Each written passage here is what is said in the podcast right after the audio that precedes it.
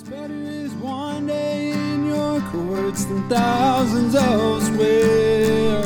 You're listening to an audio teaching from Cross Connection Church Houston. We're a small church located in Pasadena, Texas, and it is our mission to save the lost, equip the saved, serve both the lost and saved, and to send the equipped.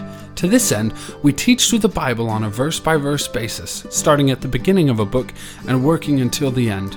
If you would like to learn more about our church, you can find us at connectedtojesus.org or check us out on Facebook at Cross Connection Church Houston. We pray that this teaching would grow you in the grace and love of Jesus Christ our Lord.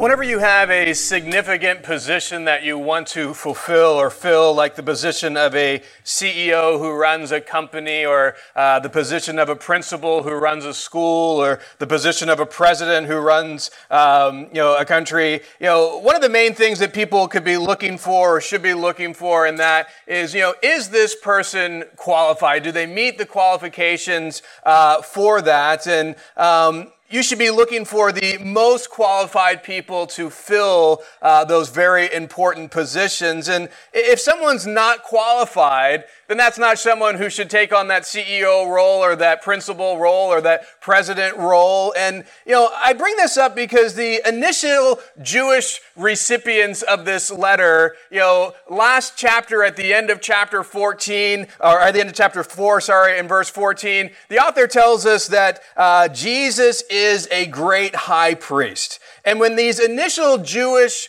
readers would have read that, they would have thought, well, wait a second, we got a big problem with that statement. And the reason that they would have a big problem with that statement is because they would have been very familiar with the uh, qualifications that the high priest had to have according to the book of Leviticus. And really their issue would be, hey, according to what we know, Jesus does not meet those qualifications. And so in their minds, Jesus cannot fill the position of high priest because they would have believed he didn't meet the qualifications to be a high priest.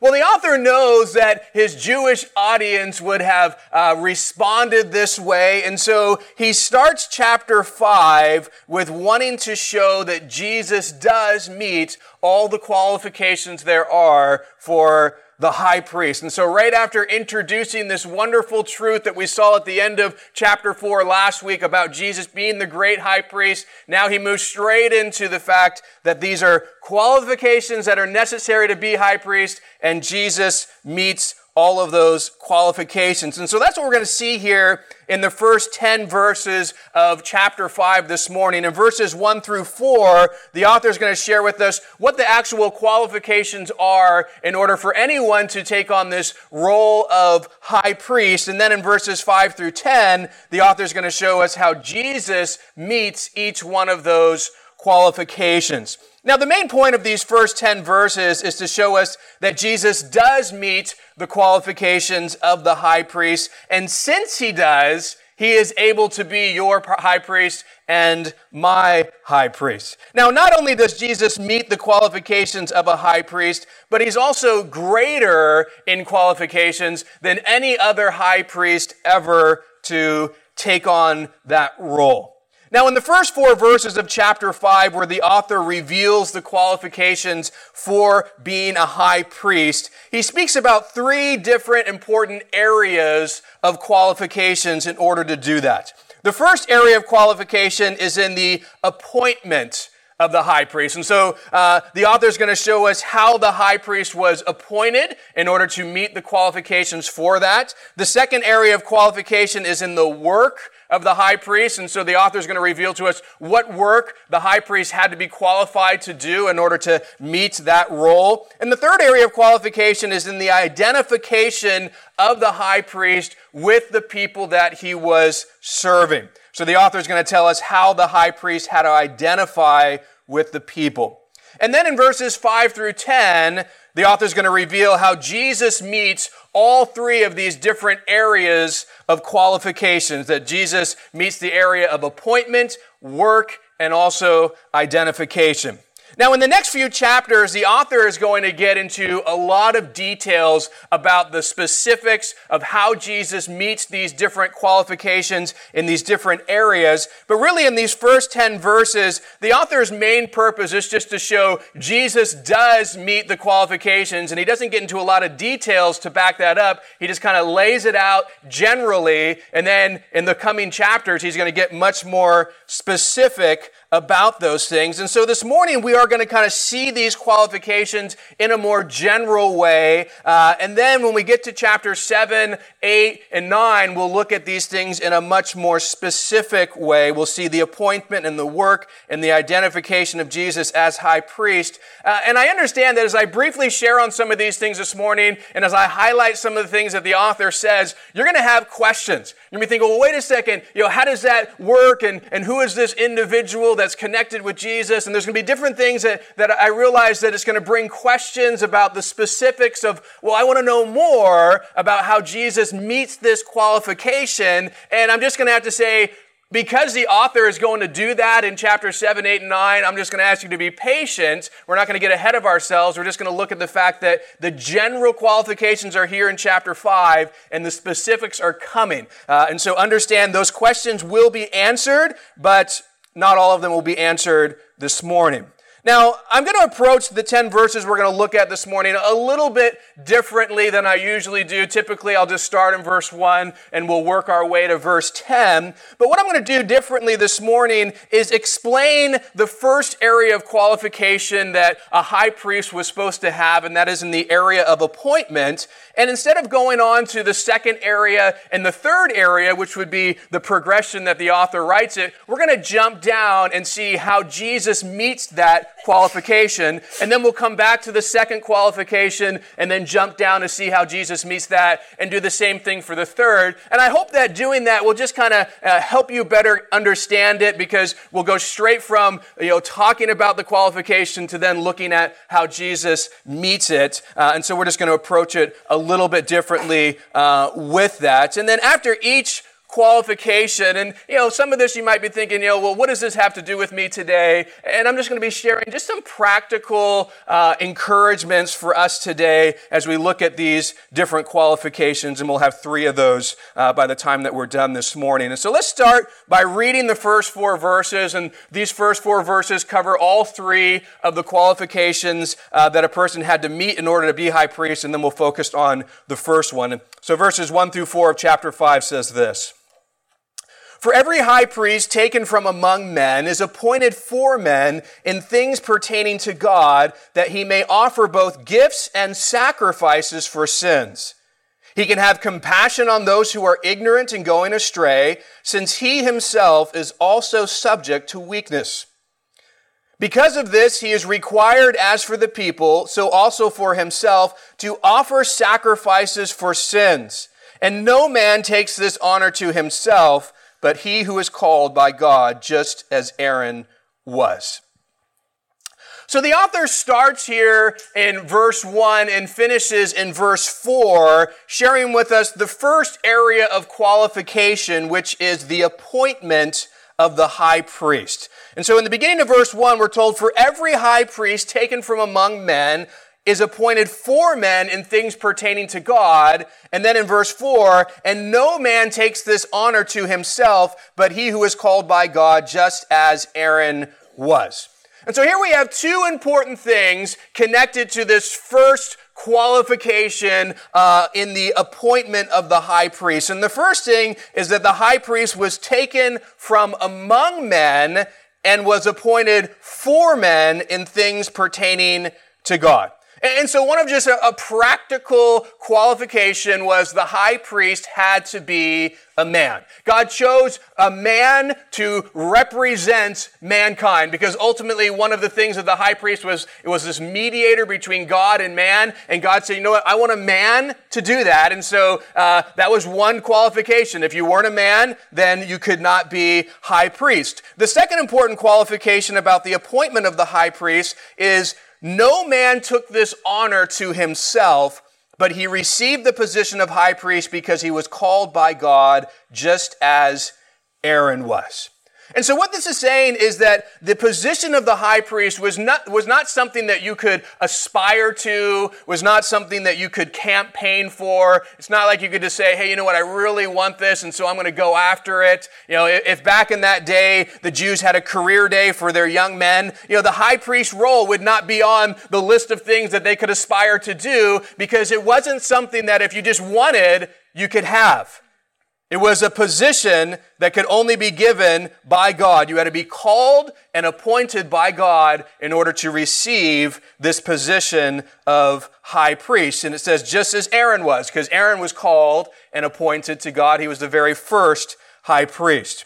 Now, the Bible tells us that God called and appointed the tribe of Levi. There are 12 tribes of Israel. Remember, Jacob has 12 sons, and those 12 sons become the 12 tribes of Israel. And one of the sons is Levi. And God says, you know what? I am choosing the tribe of Levi to be my priestly tribe which means the only ones who can be uh, priests in the system that God has established are people who come from that tribe. So if you come from uh, any of the other 11 tribes, then you're automatically not qualified to be a priest, but to be high priest, the qualifications got even more specific. Now, obviously, you would have to be from the tribe of Levi, but it went even deeper than that. You had to be a firstborn descendant of Aaron, the first high priest.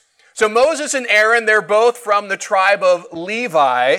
And when God first called and appointed Aaron to be the first high priest, he also established how he was going to have each high priest come after Aaron. And it was through Aaron's firstborn son, and then his firstborn son, and then his firstborn son. And so it was this lineage of firstborn sons all the way back to Aaron. And those were the only people who could be high priest. So if you were just from the tribe of Levi, wasn't good enough. If you were just a son of Aaron, but not the firstborn, wasn't good enough. You had to be connected to the lineage of firstborn sons of Aaron. So when it came to the appointment of the high priest, there are these two qualifications that had to be met. You had to be a man and you had to be called and appointed by God to this position of high priest. You could not call or appoint yourself to that position. Now, there were a couple times in the Old Testament where men tried to appoint themselves to the role or function of the high priest.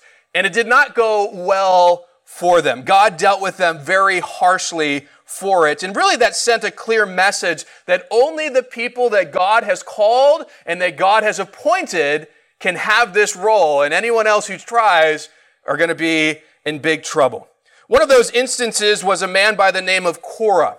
And he did not like the fact that uh, Aaron was given this role of high priest, and he felt like Aaron was being exalted above all others, and he kind of wanted that, and he started this rebellion of people, and they, they come against Moses and Aaron, and ultimately Moses just says, you know what, we'll let God let everybody know who his high priest is, and God does it in a powerful, clear way. He opens up the earth, and Korah and all those rebelling with him get swallowed alive in there and killed. And everybody knows that's not the high priest. Aaron is the high priest that God has called and that God has appointed. Now, King Saul, he also tried to function in this priestly role that he should not have done. He offers a burnt offering to the Lord, which was something that only the priests were meant to do. And God responded by rejecting Saul and all of his descendants from being king over Israel any longer. King Uzziah, he tried to function in the role of priest. He goes into the temple and he offers or tries to offer incense uh, on the uh, altar of incense, and God responds by striking him with leprosy. He loses his kingdom and he has leprosy to the day that he dies. So the high priestly role was not something that you could take on yourself, and all those who tried, God judged very uh, openly so people could recognize that, and also very severely to understand how important it was to God that only people called and appointed by Him would take on that role. And the way that God called and appointed the high priest at that time was by having all those who were uh, in the lineage of Aaron as firstborn sons. So this is the first area of qualifications that, you know, someone had to meet in order to be a high priest in this area of appointment. You got to be a man and you got to be called and appointed by God. And so now we're going to jump down to verses 5 and 6 and we're going to see what the author says about how Jesus meets this qualification. So also Christ did not glorify himself to become high priest, but it was he who said to him, "You are my son." Today I have begotten you. As he also says in another place, you are a priest forever according to the order of Melchizedek. So the author has just made very clear in verse 5 that you cannot make yourself high priest. You can only be high priest if you are called and appointed by God. And he goes right into verse 5, making it very clear hey, Jesus meets the qualifications for that because Jesus did not glorify himself to make himself high priest. Jesus didn't do that. He, he wasn't someone who said, well, I'm just going to make myself high priest. No, the Father called and appointed Jesus and placed him in that role. And to help prove this point, the author quotes two different Psalms. He quotes Psalm 2 7, which says, You are my son, today I have begotten you. And he also quotes Psalm 110 4, which says, You are a priest forever according to the order of Melchizedek.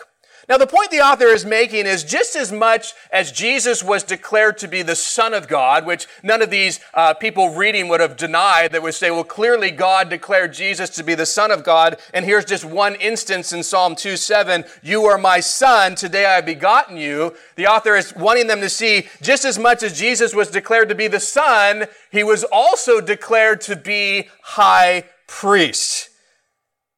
Psalm 110 4 when the Father says, You are a priest forever according to the order of Melchizedek. And so the author wants to make real clear hey, in this first area of appointment, Jesus meets the qualifications for that. Jesus left the throne in heaven and became a man. So he meets the qualifications that were necessary of you got to be a man in order to be high priest. And Jesus did not appoint himself to that position, but he was appointed and called by God. And so he meets the qualifications for that as well. But here is where the Jewish reader would object. They say, well, wait a second. We know our Bibles. You know, we read the Torah. We know Leviticus. We know what is required in order for someone to be high priest. We know that they got to come from the tribe of Levi, and we know that they have to be in the lineage of Aaron through the firstborn sons. And we know this about Jesus. He's from the tribe of Judah. He is not connected to Aaron's lineage at all. And so there's no way that Jesus can be high priest because he does not meet the uh, tribe or the lineage requirements in order for that to happen. So the logical question would be, how in the world can Jesus be high priest if he does not meet those qualifications? He's from the wrong tribe and the wrong lineage. Well, the author just kind of hints at the answer to this question because he's going to go into great detail answering this question in chapter 7. But notice what he says. He's quoting, he's not just saying something, he's quoting Psalm 110.4. And in this psalm, we get kind of a hint as to what he's going to really uh, unpackage for us uh, in a couple chapters. But um, Psalm 110.4 tells us that the Father called Jesus a priest forever according to the order of Melchizedek. Now, this is the, the gentleman that we're going to get into great detail with. It's one of my favorite uh, characters in the Old Testament. It's a fascinating character that we see in the book of Genesis, chapter 14. We're told that he is the king of Salem, which is later called Jerusalem. Uh, he is a priest of God Most High, and he blesses Abraham, and Abraham gives him a tenth of all that he has. So Melchizedek was this high priest of God Most High, and there's lots of details that we're going to look at in chapter 7. But for right now, I want you to note the reason that Jesus can be a high priest, even though he's not from the tribe of Levi, even though he's not from the lineage of Aaron, is because Jesus' priesthood is from a different order than the Levitical priesthood. It's from a different order than the Aaronic priesthood. Jesus, notice, is a priest according to the order of Melchizedek, not according to the order of Aaron. And the author gives us a little hint as to why the priesthood, according to the order of Melchizedek, is actually even greater than the priesthood according to the order of Aaron. He says, You are a priest forever according to the order of Melchizedek. Well, wait a second. There is no priest forever in the order of Aaron. Aaron and all the priests after them, they died. None of them had a priesthood forever. And so we're going to get into this when we get to chapter seven, but he's just kind of giving us a hint of look, not only is Jesus a priest because he's from a different order, but the different order that he's from is even greater because it's an eternal order versus the temporary uh, order that we have with Aaron's lineage. So Jesus does meet the qualifications for the appointment of the high priest. He was a man. He was called and appointed by God. And if your mind's starting to think, man, I want to know more about this Melchizedek guy, you know what? We're going to get a lot of him in a, in a couple chapters. So just wait for that. But the original readers of this letter, I want you to realize they don't have a problem with understanding their need for a high priest. That, that wasn't their issue at all. Their issue was, I don't know if I can believe that Jesus is qualified to be my high priest. So, so they recognize I need a high priest. I'm just not sure Jesus is the guy. And so that's why the author is wanting to make really clear, hey, Jesus meets the qualifications for high priest. He is your high priest. And this leads to the first practical encouragement. As I shared with each one of these things, I just want to throw out kind of a practical encouragement for us today. And I think one of those is that most people today, you know, that don't have a background in Judaism, that aren't really familiar with high priests, you know, we have a very different problem than the initial recipients of this letter. You know, their problem wasn't that, you know, they didn't think they needed a high priest. Their problem was that they didn't think Jesus was the one that met the qualifications. But for us today, it's a bigger problem. We don't believe we need a high priest at all. So we're not even looking to Jesus or anybody. It's like, hey, I don't need a high priest. Many people today, they don't think they need someone to mediate between them and God, which is what the high priest did. They don't think they need someone to sacrifice for their sin to atone for it, which is what the high priest did. And a common thought among people today is that, you know, they can get to God on their own. You know, when someone says, you know what, I'm going to follow my own way to God, or I'm going to get to heaven through my own works or efforts. You know, ultimately what they're declaring without probably even realizing it is, I'm going to be my own high priest. I'm going to be the one that mediates between me and God. I'm going to be the one that ultimately, you know, offers the sacrifice of my works in order to somehow obtain, you know, salvation between myself and God. And what they're ultimately saying is, you know what? I am not going to accept God's ordained high priest that he has offered to me through Jesus Christ. I'm going to be my own. You know what? When someone dies trying to be their own high priest, the consequences of that is worse than what happened to Saul, who tried to take on that role, worse than what happened to Korah, who tried to take on that role, worse than what happened to Uzziah. They are going to spend all eternity in hell. David Guzik wrote this It is great arrogance to think we can approach God on our own without a priest. But it is great superstition to think we need any other priest other than Jesus Christ himself. God has provided a mediator, a priest, and we must avail ourselves of the priest God has provided. Now, there's another problem that people have because not everybody is in this boat of like, I don't need a high priest, I'll be my own high priest. There are those who think, yes, I do need a high priest. I do need someone to mediate on my behalf. I do need someone to sacrifice for me. And I'm looking for that. And you have those who are looking for, you know, Catholic priests to, to do that for them, or you have people who are looking for some other person in kind of that priestly type of role who they think, I need them in order to connect me with God. I need them to do something in order to make me right with God. And so there's a lot of people who are looking for that kind of high priestly person, but the problem is they're looking for the person in the wrong place because there's only one high priest that God has ordained and established for us to need who is the one mediator between us and God, who is the one who sacrificed. And we don't need to look to any other man or woman or person to do that for us. We only need to look to Jesus Christ to do that. Uh, and this is something that we should always be focused on. So the first area of qualifications that the high priest had to meet is the appointment of the high priest.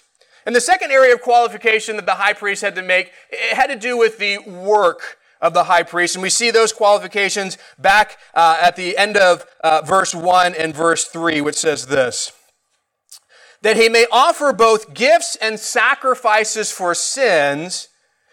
Because of this, he is required, as for the people, so also for himself, to offer sacrifices for sins. So the main work that the high priest did was to offer gifts and sacrifices unto God on behalf of the people and on behalf of themselves. Now, the high priest, you know, we kind of talked last week about one of the most important sacrifices, but there were a lot of different gifts and sacrifices that the Old Testament says that the high priest was meant to offer. We have burnt offerings and grain offerings and peace offerings and guilt offerings. And each one of those had eh, specific guidelines and specific rituals that you were meant to do in order to fulfill them the way that God had ordained them to be fulfilled. And let's just say, it would be a lot of work. In order to do any of these things, it would take hours and hours of hard work, especially slaughtering animals and all the things that they had to go with it. And so, you know, this is labeled work because it was work that these high priests had to do. But the most important sacrifice of all, you know, more important than any other one was the sacrifice that the high priest made only one time a year. And it was a sacrifice to atone for the sins of the nation of Israel on the day of atonement. But before the high priest could make that super important sacrifice for the sins of the nation, he had to first sacrifice for his own sins. Why? Because he was a sinner. And so he had to deal with his own sins before he tried to represent God uh, for the people and atone for their sin. And this is why verse 3 tells us he is required as for the people, so also for himself to offer sacrifices for sins. And this is something that's important to remember of everyone from Aaron through that whole lineage were sinful men. And when they offered sacrifices for others, they had to first do it for themselves because they were all sinful. So the qualifications of the work of the high priest was they offered gifts and they offered sacrifices unto God on behalf of the people and also on behalf of themselves. Well, now the author is going to reveal how Jesus meets those qualifications in verses 9 and 10. And let's see what he tells us in those verses. And having been perfected, he became the author of eternal salvation to all who obey him, called by God as high priest according to the order of Melchizedek. Jesus meets the qualifications for the work of the high priest because Jesus offered gifts to the Father he offered the most important sacrifice of all to the Father. And in chapter 9, once again, remember the, the author is just kind of throwing out this general little thing. And in chapter 9, he's going to go into all sorts of details of, you know, contrasting the, the different sacrifices that the high priest made versus what Jesus did and why Jesus is, is so much greater. But here he's just wanting to build this case of Jesus does meet this qualification as someone who did the proper work as a high priest. And the first hint as to why Jesus' sacrifice or work is greater uh, is seen here in um, verses 9 and 10. One is because Jesus is perfect.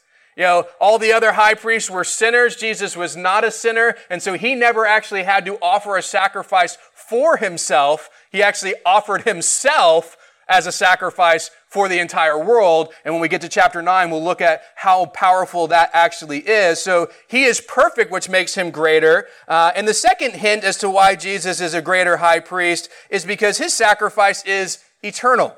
He is the author of eternal salvation. And this is another very important thing to understand is because guess what? Every single year the Day of Atonement came. And you might say, well, why did it just come once? And then the sins were atoned for and then we just stop. Well, because it was a temporary atonement. It had to be atoned for every single year. And so, hey, another year has passed. That last atonement, it's temporary. It didn't last. We need a new one if you want to have this year's sins atoned for as well. And so Jesus is, greater. His sacrifice is greater because it's permanent and it's eternal. He sacrificed himself once and for all. He never has to go back to the cross because his sacrifice was enough and lasts for all eternity. So not only does Jesus meet the qualifications for the work of the high priest, he exceeds the qualifications for the work of the high priest, which makes him far greater than any other high priest. Now, something interesting to note is that in verse 9, Jesus is called the author of eternal salvation that he is the one responsible for writing, if you want to use that same kind of uh, illustration, or making eternal salvation possible because he gave his life for us. And this leads me to the second practical encouragement that I want to share this morning for us today. And I think a problem that, that many people have in our, our day to day is that they want to be the author of their own salvation. Now, not only do they want to save themselves, but they want to write how it is that they can save themselves. They want to be the ones to write what is right and what is wrong, what is sinful and what is not. And so not only do they want to save themselves, they want to, you know, kind of define what's a problem in their life so that, you know, they can make themselves basically better than they really are. And if you look at all the ways in which people try to save themselves, There'd be a lot of different books of salvation and a lot of different authors. But here's the reality there's only one true author of salvation, and that is Jesus Christ. He is the only one who makes salvation from our sins possible. And anyone else who's trying to be the author of their own salvation, they have an ending to their book that they think's going to happen. And the ending that they think's going to happen is, ooh, I'm going to be right with God. I'm going to go to heaven. My sins are going to be forgiven. But the problem is the ending of their book is going to be quite different from the one that they're writing because they're not the author. God says, I don't accept you as the author. Jesus is the author. You rejected him as your author. So your ending, which you think is going to be heaven and salvation, is actually be uh, hell and damnation. And this is why it's so problematic when people try to be the author of their own salvation. But you know what? As Christians, you say, well, yeah, we recognize we're not the author of our own salvation because if we didn't, we wouldn't be Christians to begin with. But you know what? Jesus is also the author of our sanctification. And I think sometimes, you know, we say, yeah, Jesus, you're the author of salvation. You made that possible, but I'm going to try to be the author of my own sanctification. I'm going to try to sanctify myself. And I, and I want to kind of determine how that works and what that looks like and, and what's right and wrong and, and how I do that. And we need to recognize, no, no, no. Jesus is not only the author of salvation, he's the author of sanctification. And as believers, we need to be careful not to try and take that onto ourselves and be something that God has not called us to be. We are not that author. We need to trust Jesus in that. So the first area of qualification that the high priest had to meet was in the area of appointment. The second is in the area of work. And the final area is in the identification that the high priest had to have with the people. And we see this qualification in verse 2. It says this He can have compassion on those who are ignorant and going astray, since he himself is also subject to weaknesses. One of the requirements of the high priest was he was meant to identify with those that he was ultimately serving that he was representing, that he was mediating for, that he was sacrificing on behalf of. And the way that he would identify with the people, we're told, is to have compassion on those who are ignorant and going astray, since he himself is also subject to weakness.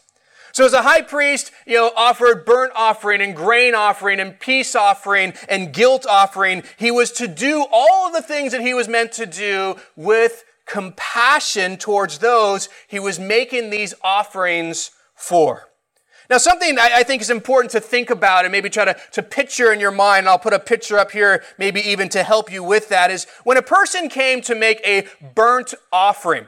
And a burnt offering was for their own personal sin. And so when we talk about the Day of Atonement, the high priest is, is sacrificing for the sin of the entire nation. But the burnt offering is you coming uh, to the priest and you yourself have sin that you want to deal with. And what you were required to do is bring a male animal without blemish. And obviously you can see the connection to Jesus being the man who is sinless. But then you would have to place your hand on the head of that animal. And as you did that, it was to signify that this animal was dying in your place that this animal's death was atoning for your personal sin. And it was the custom at that time when this person would place their hand on the animal and the priest is there ready to inspect the animal and make sure this is a, a, male without blemish, that this person, as they placed their hand on this animal's head, you know, they were the custom where they would aloud start to confess their sin unto God. And God wanted his priests who were standing next to these people, listening to them confess their sin, to be priests who had compassion on these individuals. He did not want priests who were indifferent to the people in their sin. He didn't want priests who were thinking indifferent thoughts like, man, can't this person hurry up? I got so many more sacrifices to make today. I mean, come on. Yeah, let's get, let's get going here. Yes, I know you did that sin, but let's move along. He also didn't want priests who were judgmental to the people in their sin. Oh, I can't believe that guy did that. He wanted someone who would be compassionate. And one of the reasons they should be compassionate is because they were also subject to weakness, just like every other person who was coming to them for these sacrifices. So when it came to the identification that the high priest would have with the people, there's really one main requirement. And that requirement was that they would do what they did with compassion. Compassion connected with a knowledge that they also had the same weaknesses as those they were serving. And hopefully that knowledge would help cause them to be compassionate. Because that's typically how it is. If you're judgmental, you're not compassionate. If you're indifferent, you're not compassionate. If you don't recognize that, you know, hey, I have those same sins, then that's kind of where you become. You become that judgmental, indifferent person.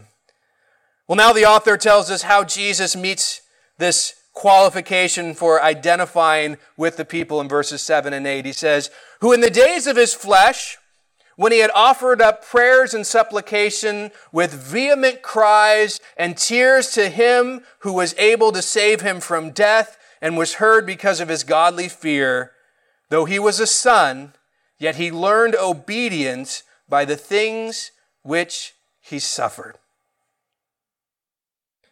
In these verses, the author is showing us how Jesus meets this qualification of being to, able to identify with the people. And right at first, you think, well, well, how is he doing that? Well, he's doing that by reminding us of a very specific moment in the earthly life of Jesus. When the author says, who in the days of his flesh, he's referring to when Jesus was here on this earth as a man. And when the author says, when he offered up prayers and supplication with vehement cries and tears to him who was able to save him from death, he's referring to the moment that Jesus was in the Garden of Gethsemane, that moment where he literally was sweating drops of blood, that moment of prayer that was so intense. And the reason the author brings up this particular moment in Jesus' life is because it reveals the struggle that Jesus had in his humanity to obey the Father. You see, one of the greatest weaknesses that we have as believers is the weakness to obey God. I mean, that's really, if you can just sum it all up, that's our big problem. We need to obey what God has commanded us to do, and anything that we don't do that God commands us to do is a sin. And we have this problem. We have this weakness. We have this sinful flesh. We are uh, struggle with being obedient. And one of the greatest battles that you see in Jesus' life, in his obedience to the Father, is there in the Garden of Gethsemane. And we hear this prayer of Jesus, and I want you to note the prayer Father, if it is your will, take this cup away from me. Nevertheless, not my will, but yours be done. Jesus knew what he was about to suffer on the cross. He knew not only what he was going to suffer physically, but he also knew what was going to come spiritually. He knew that in order to obey the Father, he had to go to the cross. He had to take the sin of the world. He had to take the judgment of the Father. He knew these things were coming. And in his humanity, he struggled with wanting to go through with that, with having to deal with all of that suffering. And that's why he says, Father, if it's your will, take this cup away. Father, if there's another way to redeem mankind, if there's another way to pay for the sin of the world, if there's another way besides me going through the suffering of the cross, the suffering of taking the sin of the world, the suffering of the judgment of Almighty God on me, if there's another way, let this cup pass. See, Jesus understood the difficulty of obeying God. But there's a big difference between Jesus and us. Jesus understands the difficulty, we understand the difficulty. But the difference is, Jesus never disobeyed. He, he experienced how hard it is to obey, but he always chose to obey, where we experience how hard it is to obey, and we often choose to disobey. You see, the beginning of Jesus' prayer in the garden shows the difficulty of obedience to the Father. If it's your will, take this cup away from me. But the end of the prayer shows, even though it's difficult, Jesus was still obedient. Nevertheless, not my will, but yours be done. Yeah, so that's ultimately the statement of obedience. Lord, I don't like this path. I don't like this thing. I don't want to do this, but you know what? It's not about me. Not my will, but yours be done. Since you say I should do it, I am going to choose to obey you. And that is what Jesus does. In the verse 8, the author of Hebrews shares with us a fascinating thing. Notice what he says about Jesus' obedience. Though Jesus was a son, speaking of God, yet he learned obedience by the things which he suffered. The author tells us Jesus learned obedience. And the way that Jesus learned obedience was through the things which he suffered. Now, this is a fascinating statement because we don't typically think of Jesus learning anything. Well, wait a second. Jesus, God, and God knows everything. But you know what?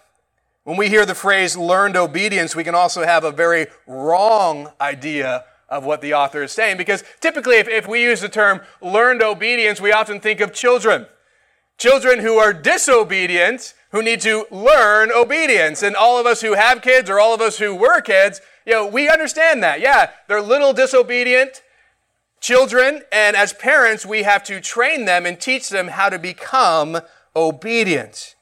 But that is not what the author means when he says that Jesus learned obedience. He's not saying, well, Jesus was disobedient, and all of a sudden he finally learned how to obey, and it was so great when that happened. Jesus was always obedient. Notice the author tells us Jesus learned obedience. How? By the things which he suffered. Jesus didn't learn the meaning of obedience. He didn't learn how to obey. He knew that because he knew everything. Notice that Jesus learned what it was like to experience obedience through suffering.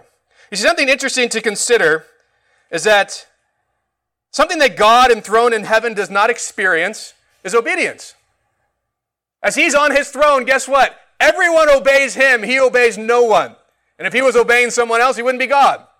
So Here's the reality of God doesn't obey anyone on his throne. And so, how is it that he could ever experience obedience? Well, it was only because Jesus humbled himself, left the throne, became a man, and subject himself to obedience to the Father. And through that, he experienced obedience that he would have never experienced on the throne.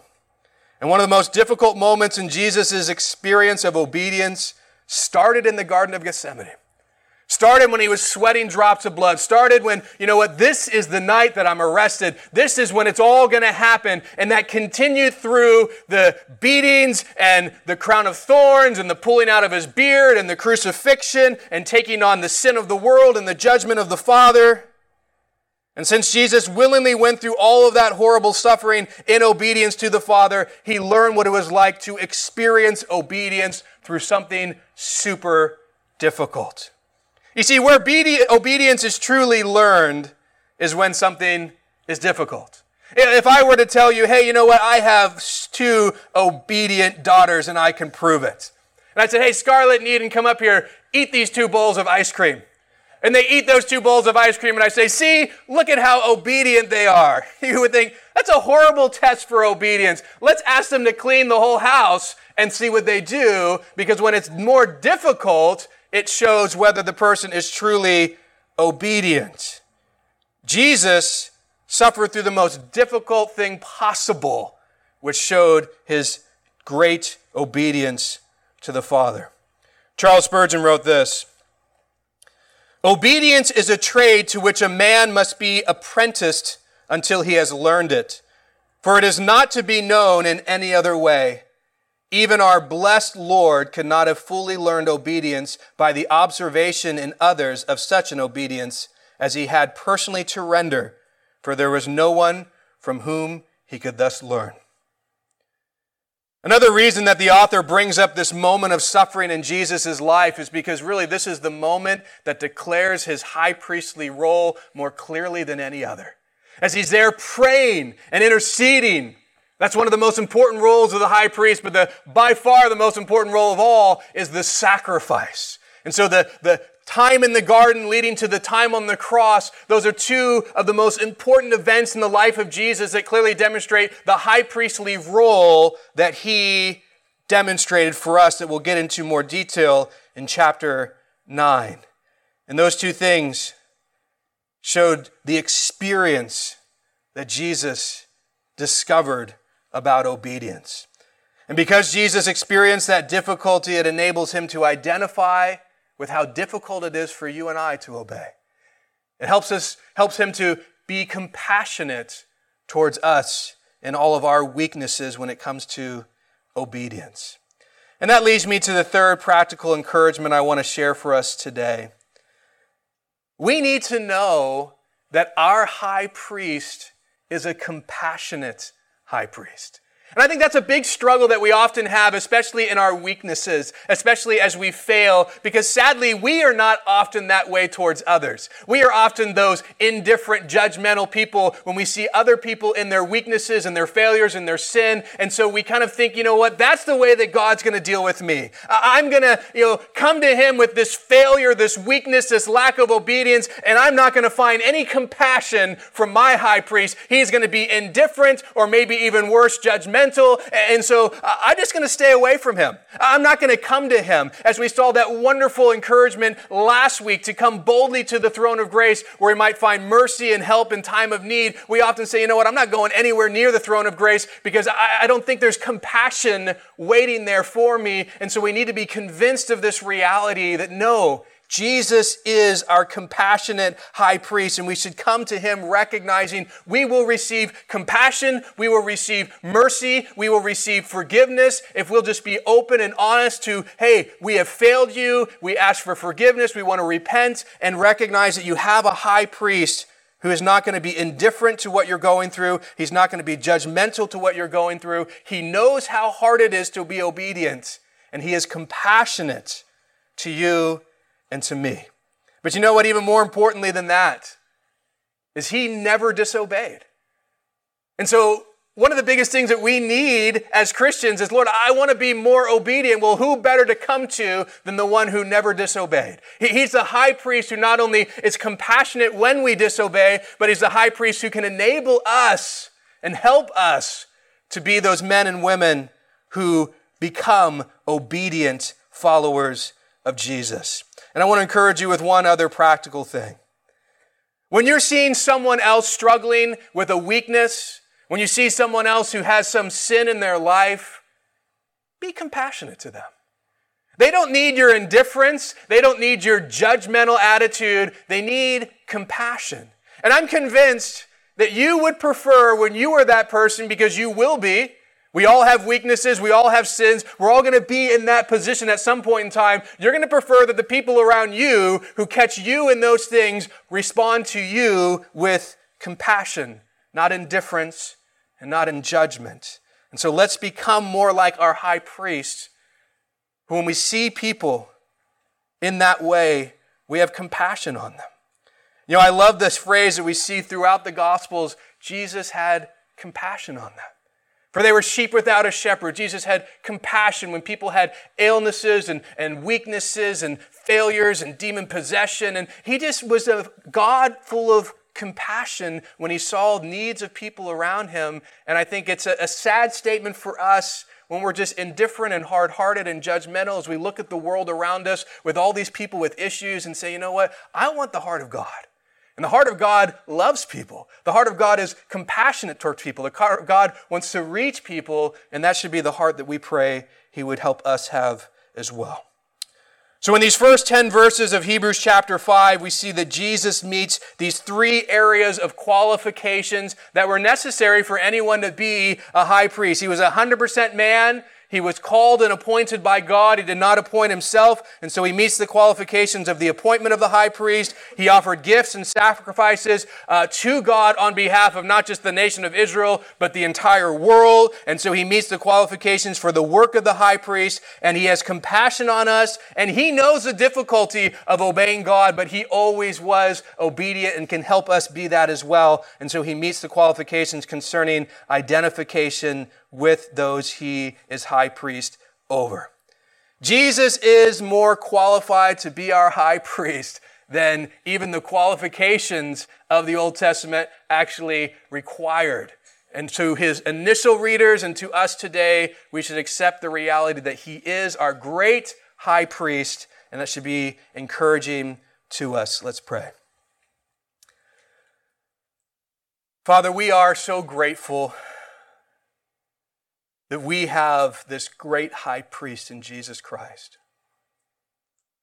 And Lord, I just pray for each one of us that we would get a deeper and greater understanding of how significant that is how important that is to our personal life as we look at more and more details in the coming chapters and the next coming weeks and months, Lord, that you would just open our mind and open our heart to this wonderful reality of why you being high priest is so important and how you do that and the qualifications that you meet uh, and how great you are are all things that are not only important but applicable to our daily lives today, Lord. And I just pray that we would understand the kind of high priest we have and be encouraged by the fact that we can come boldly to you, that you are a high priest who is compassionate, that you understand and sympathize and are compassionate towards the weaknesses that we have, Lord. And we are so grateful for that because we are weak and we need someone who understands the weaknesses of this life, the temptations that we go through. And we are so grateful that you are the God who knows that, but you are also the God who overcame all of those temptations and all of those weaknesses and were always obedient. But you also gave yourself to pay for all the times that we were disobedient. And so we are so grateful that you are the perfect high priest who made the ultimate sacrifice for us. And so I just pray, Lord, that we would never seek to be the author of our own salvation or sanctification, that we would never seek to be our own high priest, but that we would recognize you and you alone are in that role for a reason because you are the best qualified and we are the most blessed if we will just accept you in that role for us. And so we just ask, Lord, that you would just encourage us this week. Help us to know that no matter what we're going through, you, the compassionate high priest, are there every day for us to help us through what we're dealing with. And we just thank you for who you are. And we pray these things in Jesus' name. Amen. We have a couple of announcements before the worship team comes up and closes in a song. Uh, men, this Tuesday is our normal time that we would get together, the third Tuesday of the month, but we're going to do something a little different. We're going to have a, a, kind of a Christmas party, as you could say, for us men. You know, we're going to have a nice meal together. We're going to have some games and things. And so uh, we're going to start at 7. Typically, we start at 7.30, so it's a, a little bit earlier. Uh, so my house, 7 o'clock, come on out. Uh, we'll have a good time together.